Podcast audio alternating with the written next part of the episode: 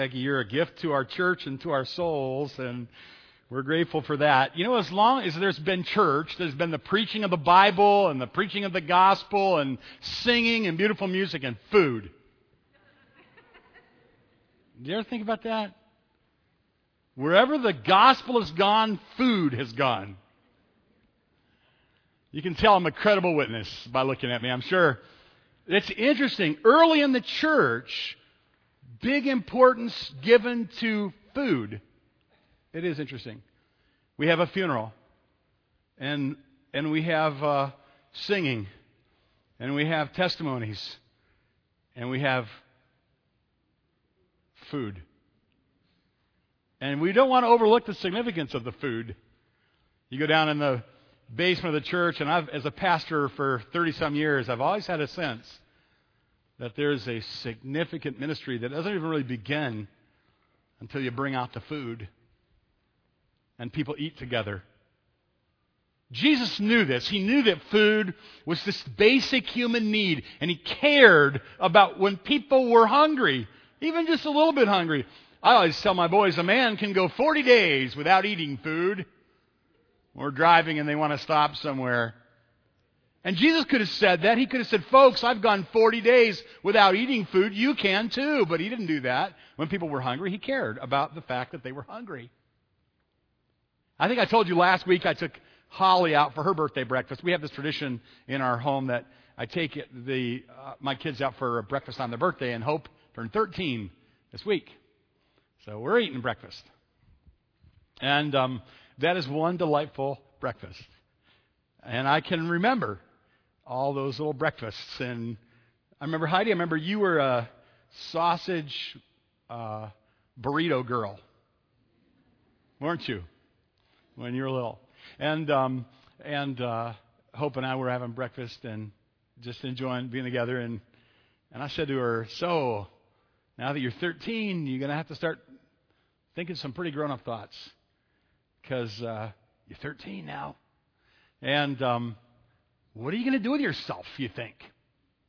You know, I mean, the sky's the limit these days for a girl. What are you going to do with yourself? And uh, of course, she said something that made me delighted. She said, Dad, I've thought a lot about it lately, and I, I really would. Am I allowed to say this? Hope? Huh? Yeah, it's okay. I just forgot to ask, and, and she said, uh, I, I, I'd like to be a missionary. I'm like, yeah, I'd like you to be a missionary too. And um, during our breakfast, I always try to take time to just stop after we get done eating and clear the dishes away and look them in the eyes and tell them what, how much I love them and what a delight they are to what a delight she is to me. And she has a tender heart, so I started to say that her eyes just pulled up with tears. Tears just ran down her face. It was such a great breakfast. It was such a happy time. And I said to her, You know, Hope, I want to remind you that your mom and I have raised all you girls to be homemakers. Whatever else you do, and you might do amazing things, one of the things we did, just so you know, is we raised you to be homemakers. And you know why? Because we believe that God wants the world to go on. And if the world is going to go on, moms, we have to have moms and babies. And if you have babies, babies have to have lots of attention. Wonderful how God's made it that way. And they're going to need dads that provide and, and that nurture and that teach and that, and that protect, and moms that nurse and nurture and love homemakers. Scriptures are clear about that. I said, Hope, I, if you marry someday, I hope the Lord will give you babies, like a big busload of them, and and then and then that will be a great patriarch with many many offspring, you know. And uh, and I said, Hope, you know, I don't know what your future will hold, but here's what I can guarantee you about all the people in your life. They're gonna like to eat we were at a restaurant when we were talking about this. They're going to like food, and they're going to like food at least three times a day. You guys might want to get notes on this. I'm your pastor now. Um, yeah, you, you're going to eat like at least three times a day, sometimes four or five times a day. People like to eat. I said, oh, one thing I know, I don't know a lot of things. You might be a doctor, you might be a lawyer, you might be a missionary, but if you get to be a wife and a mother, the people in your life are going to want to eat food. So I don't know a lot about other things, but if you're good at making food, you will always have a place in the hearts of people. Can I get a witness on that? Of course. It's just something about people that make us food. We like people who make us food. When people make us food, it works its way into our hearts. Jesus knew that because he knew the human condition. He created human beings. He knew every need that they would have. He knew their needs for emotional warmth and safety and security. He knew that they would need clean, fresh water, and he knew that they would love to eat. And he cared about that. There is one miracle besides the resurrection of Jesus Christ that's mentioned in all four of the Gospels, and it is the story about Jesus feeding thousands of people. Remember last week's banquet that was all bawdy and lurid and filthy and depraved and th- in the Bible? We weren't involved in that. It was in the Bible. Remember last week we talked about it. This week's feeding is all beautiful. It's one of the most beautiful scenes in all of the Gospels. It's repeated in every Gospel. The only miracle besides the resurrection of Jesus Christ that's repeated in every Gospel. Friends, listen, if you are a follower of Jesus Christ, He expects you to know and understand and like this story of the feeding of the multitudes. So today, we're in Matthew chapter 14. And so you want to take your Bible and open to Matthew chapter 14. We're going to read this beautiful story, uh, the Matthew version of the feeding of the more than 5,000 people. Matthew chapter 13 and uh, Matthew chapter 14 and verse 13. Let me read it to you. When Jesus heard it, he departed from there. Heard it, he was, this was uh, picking up on the story of the um, beheading of John the Baptist. When Jesus heard it, he departed from there by boat to a deserted place by himself. But when the multitudes heard it, they followed him on foot from the cities. And when Jesus went out, he saw a great multitude. He was moved with compassion for them and healed their sick. When it was evening, his disciples came to him saying, This is a deserted place and the hour is already late. Send the multitudes away that they may go to the villages and buy themselves food. But Jesus said to them, they do not need to go away. You give them something to eat. And they said to him, We have only five loaves and two fish. He said, Bring them here to me. Then he commanded the multitudes to sit down on the grass. And he took the five loaves and the two fish, and looking up to heaven, he blessed and broke and gave the loaves to the disciples, and the disciples gave to the multitudes, so they all ate and were filled, and they took up 12 baskets full of fragments that remained. Now, those who had eaten were about 5,000 men, besides women and children. Let's go through this story again in, in some scenes, in four scenes. Let's talk about this story in four scenes, and I think you're going to see why it's so very important. And, and before we even start into this, I want you to imagine, you know, we, Jesus here is dealing with people whose stomach is, stomachs begin to growl. Can, can you relate to that? Yeah. They're hungry. Uh, they get, later in the day, they get hungry. This is the problem. Remember, there are people that gathered because they were people that, many of them had problems. What was their problem? They were sick or, or infirmed or lame or hurt. Yeah, they were sick. They were hurting. So this is a group that followed Jesus because either they were sick or somebody they really loved was sick. And then, of course, they had the, the other problem later on. And I want to go through this little story. But before we do, I want you to think, and this will help you, help this message to kind of go home to your own heart. And that is, uh, maybe you're sick. Or we have members, by the way, you know, uh, Max Hammer is an example who would be sitting right there today, but I think he's in a hospital. Is he still in the hospital? Yeah. Um, Sick.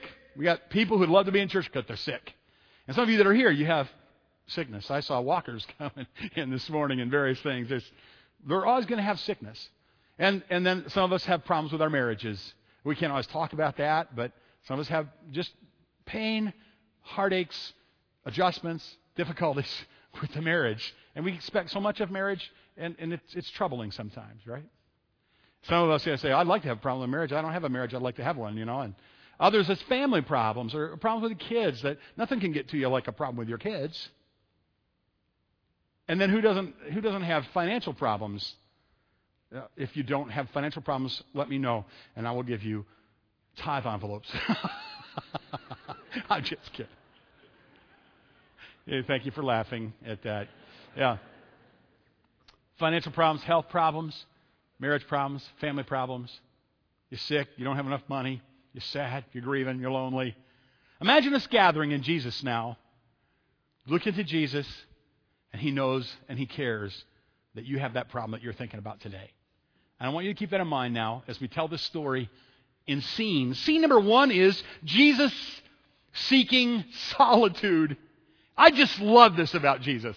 I love this about Jesus. The King of the universe, the untiring King of the universe in his humanness, very God and very man, every bit God, every bit man, he is got this rhythm of life that's always going on where he is so active and so strong and so busy and so important. And he would gather multitudes around him to do things, but he would also be the man who would go off in the wilderness and take time to look at flowers and listen to birds and bless children and pray early in the morning and through the night. He loved nature that he created. He loved the fellowship of solitude with his father. He liked to get in little groups with people that he loved and get away from big crowds and build into the lives just a few, a little at a time. He wasn't just the type A personality that was just always pressing and pushing and pushing and pushing. Jesus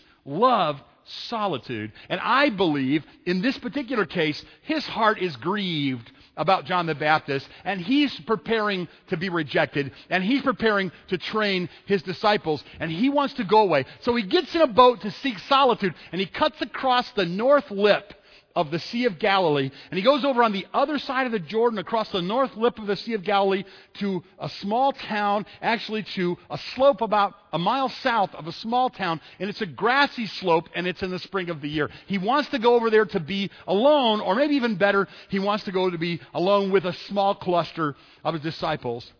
Now, before we go on, I just want to stop, pause, hit the pause button, and remind you of this example of Jesus. In case we don't get back to an example of this, I just want to say something to you as pastor to people. And that is, you should work hard, and you should have a lot of energy for the Lord, and you should do whatever you can. And in order to make things work and pay the bills and take care of things, it's obviously going to require men and women to work hard. That's true. And then there's going to be stuff to do at church, and that's going to, you know, take a chunk of your schedule too. You're going to do all of that. Years ago, we were in the mountains of Kentucky. We were on a vacation. Many years ago, really, we were camping out. Had a big tent, and there was a little creek that ran by at the base of the mountains. And we had that little place for a few days. And I remember that at nighttime we would all gather and you could just hear the outdoor noises, the frogs and the crickets, and you could smell the fresh night air. And it was fun to be down the mountains of Kentucky. And I always think when I take Lois home to Kentucky, she just has a little bit more happiness, and the kids enjoy that. So we we're just having a great time. We were camping out. We slept in the tent at night and listened to those sounds and felt the cool night air. In the daytime, I remember that Lois had these memory books that she and her sister were horsing around with, and they had them open and they were looking at pictures. Now, this was a while ago, but I remember that the pictures that they would cut out and put in these memory books are of the children when they were even smaller yet. And so I just stopped for a minute and I looked in those memory books and I flipped a few pages. And I had that feeling that you have when you're a dad, and now I'm a grandfather, so I'm really good at this. It's like, wow, it's amazing how fast life goes by how quick those kids grow up, how fast life passes. The older we get, the more we have a sense of that.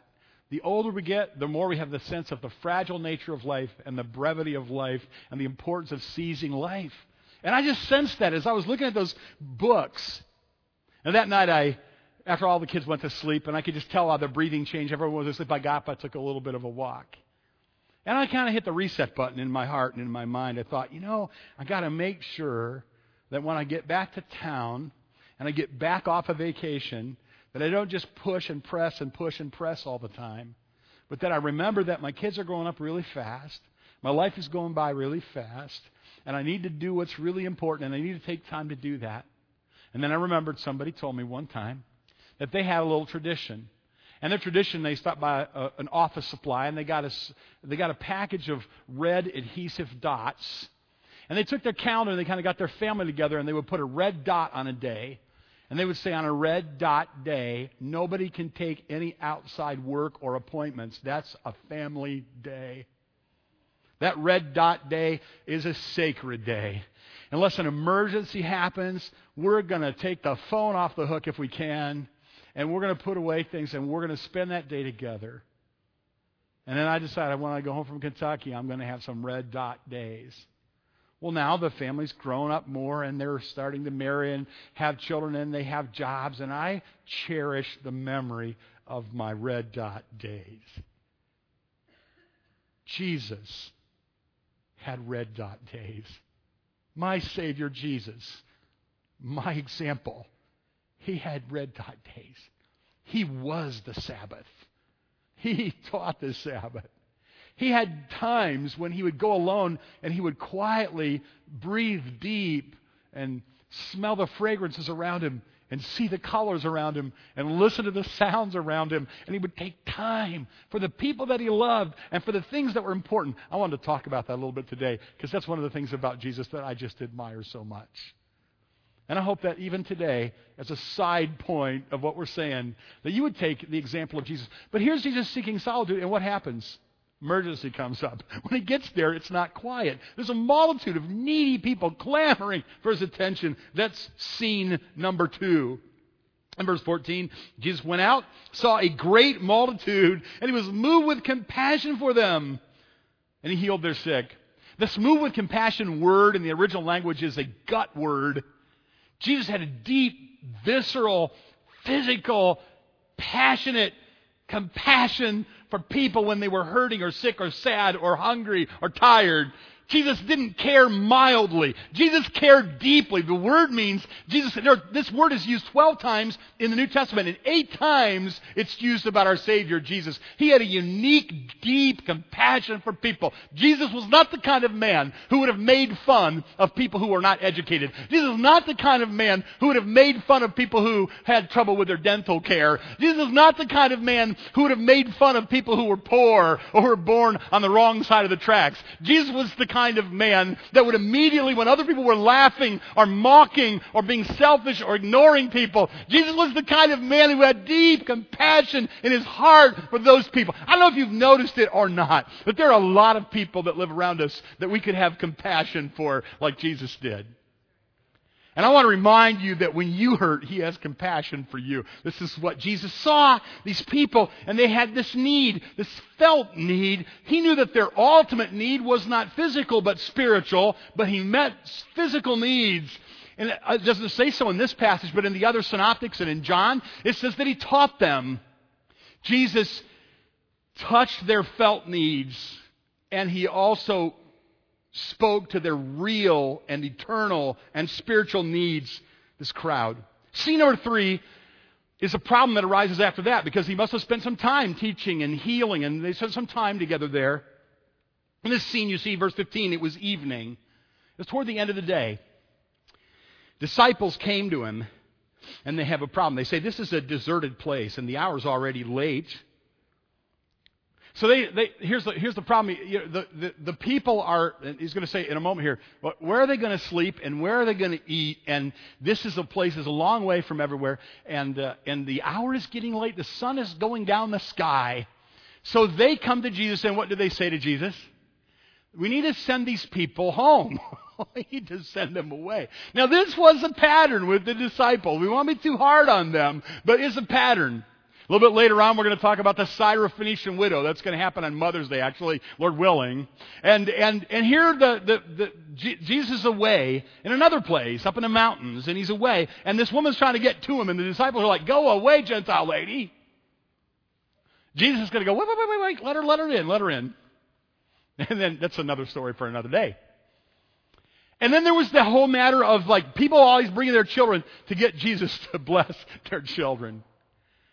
It's like, well, and the disciples are like, send him away. So you don't want to be too hard on the disciples, but there's a bit of a pattern where they're like, we got a big problem. Let's send the big problem away. Let's move away from the problem. Well, that wasn't the way Jesus wanted to solve this problem. It would have been, you know, there would have been good rationalization for it. It's like, look, did we ask you people to come here? No.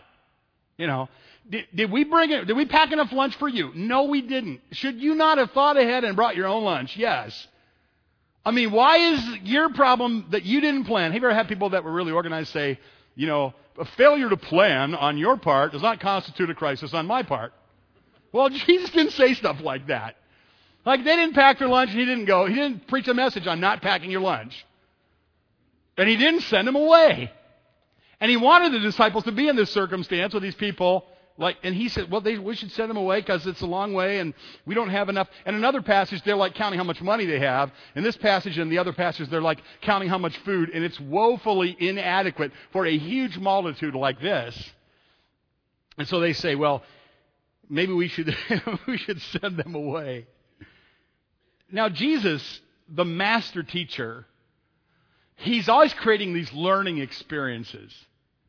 Jesus was a powerful master teacher and always creating these learning experiences like this one. In John chapter uh, 6 is the passage, the parallel to this. And verse 6, uh, there's Philip is named here. It specifically says that he would ask the men what to do, but he always knew in his mind what he was going to do ahead of time. So, what was that all about? It said in John chapter 6 and verse 6, he said it to test them he said it to test them. So Jesus is putting them under uh, controlled pressure. He's giving them a problem to solve. He knows exactly how he's going to solve the problem already. He knew ahead of time what he was going to do. But he says to them, So what are we going to do? And they're like, Send them away.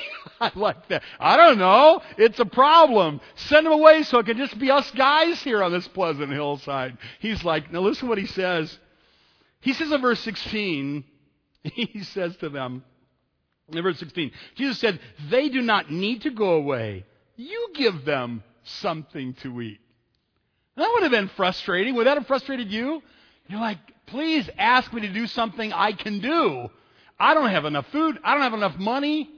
I, I, can't do anything about this. And so the disciples, as soon as he puts the pressure on them and he puts them in this learning circumstance, they, they kind of wig out and they're like, uh, uh, we can't do it. That's the scene. And then there's a fourth scene. Jesus has this beautiful solution. Look at verse 18. He said, uh, they said, we only have five loaves and two fish. And then Jesus says something that's pregnant with significance. What does he say to them?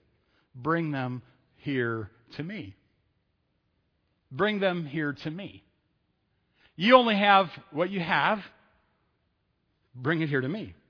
And then scene number four, scene number one was Jesus seeking solitude. And scene number two was a crowd forming. And scene number three was the problem that occurred because they needed food and they were tired. And scene number four is Jesus then performs this kind of quiet, understated miracle. I heard once of a guy who decided that he wanted to have a big youth rally, and he wanted to get 5,000 kids at the youth rally. So he said, we're, we want 5,000 kids, and we're going to have the feeding of the 5,000.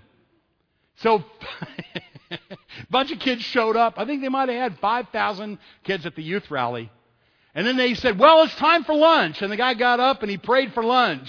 But there was no lunch. There was no lunch anywhere in sight. There were no preparations for lunch anywhere. He gets up, and it's a part of the game, you know. He gets up and he prays, Dear Lord, provide lunch. All of a sudden, helicopters come flying in. You think I'm making this up, don't you? This is true. Chris, this is true. It's a true story. Yep. Guy flies in a helicopter. Your alma mater, as a matter of fact. Helicopters, helicopters come flying in and drop, airdrop 5,000 quarter pounders with cheese and then that was the feeding of the 5,000. Well, now that was a that was a kind of a circus. that's what that was, and that was a lot of fun. And I'm sure the kids remember that for a long time. This scene is completely different, though. This is a bona fide miracle, a quiet, powerful, beautiful, understated miracle of God. I want you just to imagine just for a minute the setting here. It's not hard to imagine. You don't have to add much to this. This is the way we want to read our Bibles. Think about this. Now we have Jesus is on the north slope of the Sea of Galilee and the, when the grass is green, it's springtime. It's beautiful springtime. This is a time of year when the birds migrate south and they don't go over the desert and they don't go over the water. They come right over this land. And so overhead, the birds are thronging overhead, and it's springtime, and the flowers are blooming. In the passage in John, it says that Jesus lined the people up. He perfectly organized the people in groups of 50 and 100. And the, and the word that's used there is like the people look like a garden patch, like, like a flower garden. As you can imagine the different clothing that the people wore, when you look at this scene of thousands of thousands of people, 15 or 20 or 25,000 people with women and children, they had big families back then. There was this huge group of people. They're all divided up. This would have been a spectacle to behold. Imagine spring of the year. People now are feeling this benevolence of they've been taught by Jesus himself and he's healed people among them. Now they're hungry and he's going to feed them. It must have, there must have been a hush that went over this multitude. How is Jesus going to feed people with five loaves and two fishes? And what's it going to taste like when he does that? The sun is going down the sky. The flowers are blooming. The birds are overhead. The people's hearts have been touched by the divinity of Jesus Christ. And now he's going to feed them fish like they never tasted before. Miracle fish and bread like they never tasted it before. And they're going to eat till they're full, the Bible says. It's the word they use when people act, when, when, when uh, livestock, uh, fodder, they, they uh, these who had eaten were about 5,000 men, besides women and children. But verse 20 says, They all ate and were filled. They ate and they were filled. And then there were 12 baskets left over. 12 baskets. Interesting. Disciples were the intermediaries in this, right? Jesus didn't just say to the disciples, sit down over there, I want to show you something. He said, come here, let's feed these people. They're like, can you imagine Jesus saying, did you kind of forget the stuff that you, that I showed you before, like, you know, little things like raising the dead, casting out demons, and healing people? Did it ever occur to you that, you know, I was here? Did it ever occur to you that maybe one of you could have said, hey, we don't have much, but we're with you, so do what you do. I'm sure we're going to feed these people. Would have been great if somebody had stepped up and said, hey folks, relax, it's all good. We don't have any food here, but Jesus is here, and we've seen him do wonderful things. When there was a lack of wine at the wedding, Jesus' mother had the good sense to say, to know who to go to. These disciples probably should have said, Jesus is here. Jesus, I'm sure you can solve it. But they were too busy going, they were too busy counting their change and, and looking in their bag lunch going, this is not going to work. We need to send him away. Beautiful story. You like it? It's the way all Jesus' stories are. I like to think of it like this there's the story, and then there are the implications for us. Can I make some suggestions? You're probably smart enough, you got all these already, but let me make a few suggestions about what you can do when you have a problem that you can't solve. Number one, realize that God might be putting you under controlled pressure right now. You think it's you're out of control.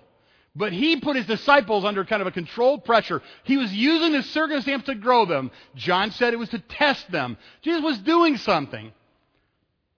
If you have a problem right now, and I'm sure you do, did it ever occur to you that Jesus is in charge of everything?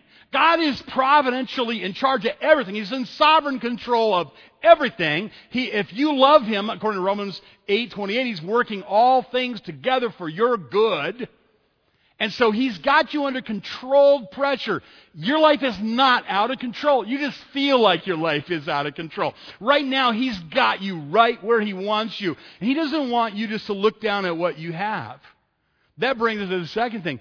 When you have a problem, realize that God is probably using it to grow you. And second, think about who you're with, not what you have. Don't just look down and go, well, I don't have much money and I don't have much stuff. Wait a minute. Are you a child of the king? Does the Holy Spirit dwell in you? You have a Bible full of God's promises on your lap. When you have a problem, think more about who you have and who you're with than what you have. And here's a third thing take what you have and give it to the Lord. Take it to Him. That's the beautiful part of this, I think. He said, Bring it here to me. Just a little statement. If you got that red letter edition of the Bible, there's just this little phrase Bring it here to me. That's the way the Lord works. He wants us to take what we have, consecrate it to Him, and say, Lord, this isn't enough. This isn't enough to do what needs to be done. I got to have miracles. I can't just, you know, like the sanctification thing. It isn't going to happen just because you try harder or you have good examples or you determine not to do those bad things that you've been doing. Sanctification requires a series of miracles. Do you need to be sanctified? Sanctified is a fancy theological word for growing in holiness. We all need it. Can I give you a personal example? You're like, will this mean I go to lunch later? Yes. You will go to lunch a little. Can I give you a personal example? Okay, I will then. I actually didn't see anybody nod yes, but I, I'm going, just going with it anyway. I'm staying up at Heidi and Austin's house. And uh, with, when, when Kira was born, we went up there and, and we were excited about her birth. And, and then, then then they, they we're all just kind of buzzing about that, and they had just left swiftly to go to the hospital. So I, I think um, I think the Hancocks went by the house and took care of a few little things, put out some bedding for us and so forth. And so Eric and Jane are here. Congratulations, Grandma and Grandpa. Yeah, and um, and so they did that for us. So we we went up to the to the house and and we we were tired, and so. I said, well, I don't know where we're all going to sleep, but there's a guest room, and I'm taking the guest room. You know, so I grabbed the quilt that was there, and there was a pillow on top of it. I just grabbed the quilt, and I grabbed the pillow, and I said to Lois, if you want to sleep with me, we'll be in the guest room. But, you know, I'm kind of big, and she goes, I figured she might sleep on the couch, which is what she did. Actually, what really happened was Hope slept on the couch for some reason, and Lois slept on the love seat, and that was pretty humorous to see in the morning. But anyway, so I go alone in the guest room. I have the guest room to myself, and uh, I have this nice quilt, this nice pillow, and I just throw the pillow down and put the quilt over me, and I just remember that night just feeling happy. I'm a grandpa. I got this adorable little peanut of a granddaughter, and, and I'm, it, all's right with the world. And then I go to sleep, and I wake up refreshed in the morning. I get up early, and we go back, and we pass the baby around, and Austin goes home and showers, and he comes back, and he's got this kind of rascally smile, kind of a son-in-law rascally smile on his face. And he goes like, "Who slept in the guest room?" I'm like, "That was me." He goes, Were you alone? I'm like, Yeah. He goes, He starts laughing. I go, What, what? What is it? He goes, That pillow that you were using, that's the dog's pillow. I'm like, they got this slobbering monster of a dog. It looks like a deer, you know. It's like a pit bull crossed with a deer or something. It's a big dog. And he said, that dog, that you know, the, didn't you see the hair or didn't you know that's the, see, so I had this deep consciousness of my need for personal sanctification. And my wife loved that. She just loved it. And Austin liked it a little too much, I thought. You know, he was just smiling and looking at me. Laugh. Every time I looked at him that day, he would go, just kind of laugh at me. And I was like, hmm, you know, selfishness is takes a series of miracles to get selfishness out of a man like me. I can't just determine to be not selfish. It's too deep in me. Too deep. Too deep. It takes miracles for that to happen. And so, what do I do when I want God to do something I can't do? I take in what I have and I admit, God, this is all I have, and it's not nearly enough. This is all I have. I've been working this 53 years and I'm not even out of kindergarten yet, God. So, God, I'm going to have to have your help. This is what you do. God, I don't have a job, and a lot of people don't have a job. I mean, I do. I'm just speaking, you know, like poetically. Well, if you go to the Lord and you say, God, I don't have a job, but this is what I can do. I do what I do. I give you it, and you have to do what only you can do, God.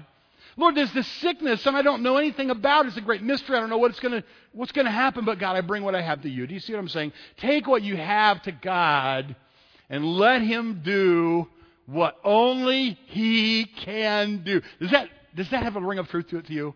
There are things only God can do. And this final thing here serve others and then live on what's left over. Look what happened. There is a significance in everything here. And there, is left, there are leftovers, and there are 12 guys passing the baskets, and there are 12 baskets of leftovers. I think everybody ate, and I think that the disciples ate last. They fed everybody, And they ate, everybody was completely full. And you may find greater symbolism in that. More power to you. You study that, you tell me, come tell me afterward. But I was to say that there was an abundance to take care of everyone, and there was abundance for everyone that took care of everyone. And it's easy when we have like only a little to say, I'm going to take care of me. And I'm going to let you worry about you. But what Jesus says is, you take care of them, and then I will see to it that I take care of you. And that's true. He wants us to serve others, and then He wants us to live on the overflow, not the really so much the leftovers. That's kind of the wrong idea. But He wants us to live on the abundance that comes in, after a life that's given to other people. You love your wife. You sacrifice for your wife. You give to your wife. You tend to your wife. You take care of your wife. You look over your children. You love them. You give, you give, you give. You serve in the church and you give and you serve and your schedule is not your own. And you think, I don't have a life. Yes, you do have a life. Because when you give like that and when you love and when you serve, then you wake up one day and you realize you're living on this, this abundance, this overflow of a miracle working God. What is this whole thing here for? Why is this whole passage here? It's to show us that God cares and that He is able to do whatever it is He wants to do. He, the, the writer Matthew and the other gospel writers, all of them want us to see who Jesus is and accept Him for who He is because none of us will ever be able to handle the problems that we have in this life or the looming problem that we are going to have in the next life unless Jesus Christ is the King of our life. That's what this is all about. And this is what I would have you think about some of you here, you just haven't crossed over into faith. You're not born again. You're not a child of God. Jesus isn't your king. He's your creator. He's going to be your judge someday, but he's not your king right now. And you know that you can take care of that in a moment, in an instant. You can pass from not being a child of God to being born again, a child of God. You can pass from being not justified, but living under the condemnation of your own sin, over to having the righteousness of Christ and, and having all your sin taken away from you by Jesus Christ. And that happens, the Bible teaches that happens like birth or marriage. It happens in a moment. I'm going to pray, and then we're going to sing. And I trust the Spirit will bring this home to your soul and your heart. Father in heaven, I pray for these that have listened to this message today. We've heard this beautiful story. We've thought about it this week, and we've loved this story. I love this story. What a beautiful, beautiful story it is. How wonderful it would have been to be there with you on that hillside, to see your power to deliver people from demons and from sickness and sadness and heartache and sorrow and difficulty and hunger and tiredness and to eat, to listen to you pray and thank your Father and, for, and to eat. And Lord, we, we sense that you have been feeding us and feeding us and feeding us throughout all our lives, creating a pleasant circumstance for us and providing for us. And that, Lord, uh, today, I pray that you'd help us not to be content with you just meeting our felt needs, our physical needs for food and health and family, but Lord, that we would listen to your heartbeat, that we would allow you to be our King, our conquering leader, our Savior. I'd like you to sing, Lead On, O King, eternal.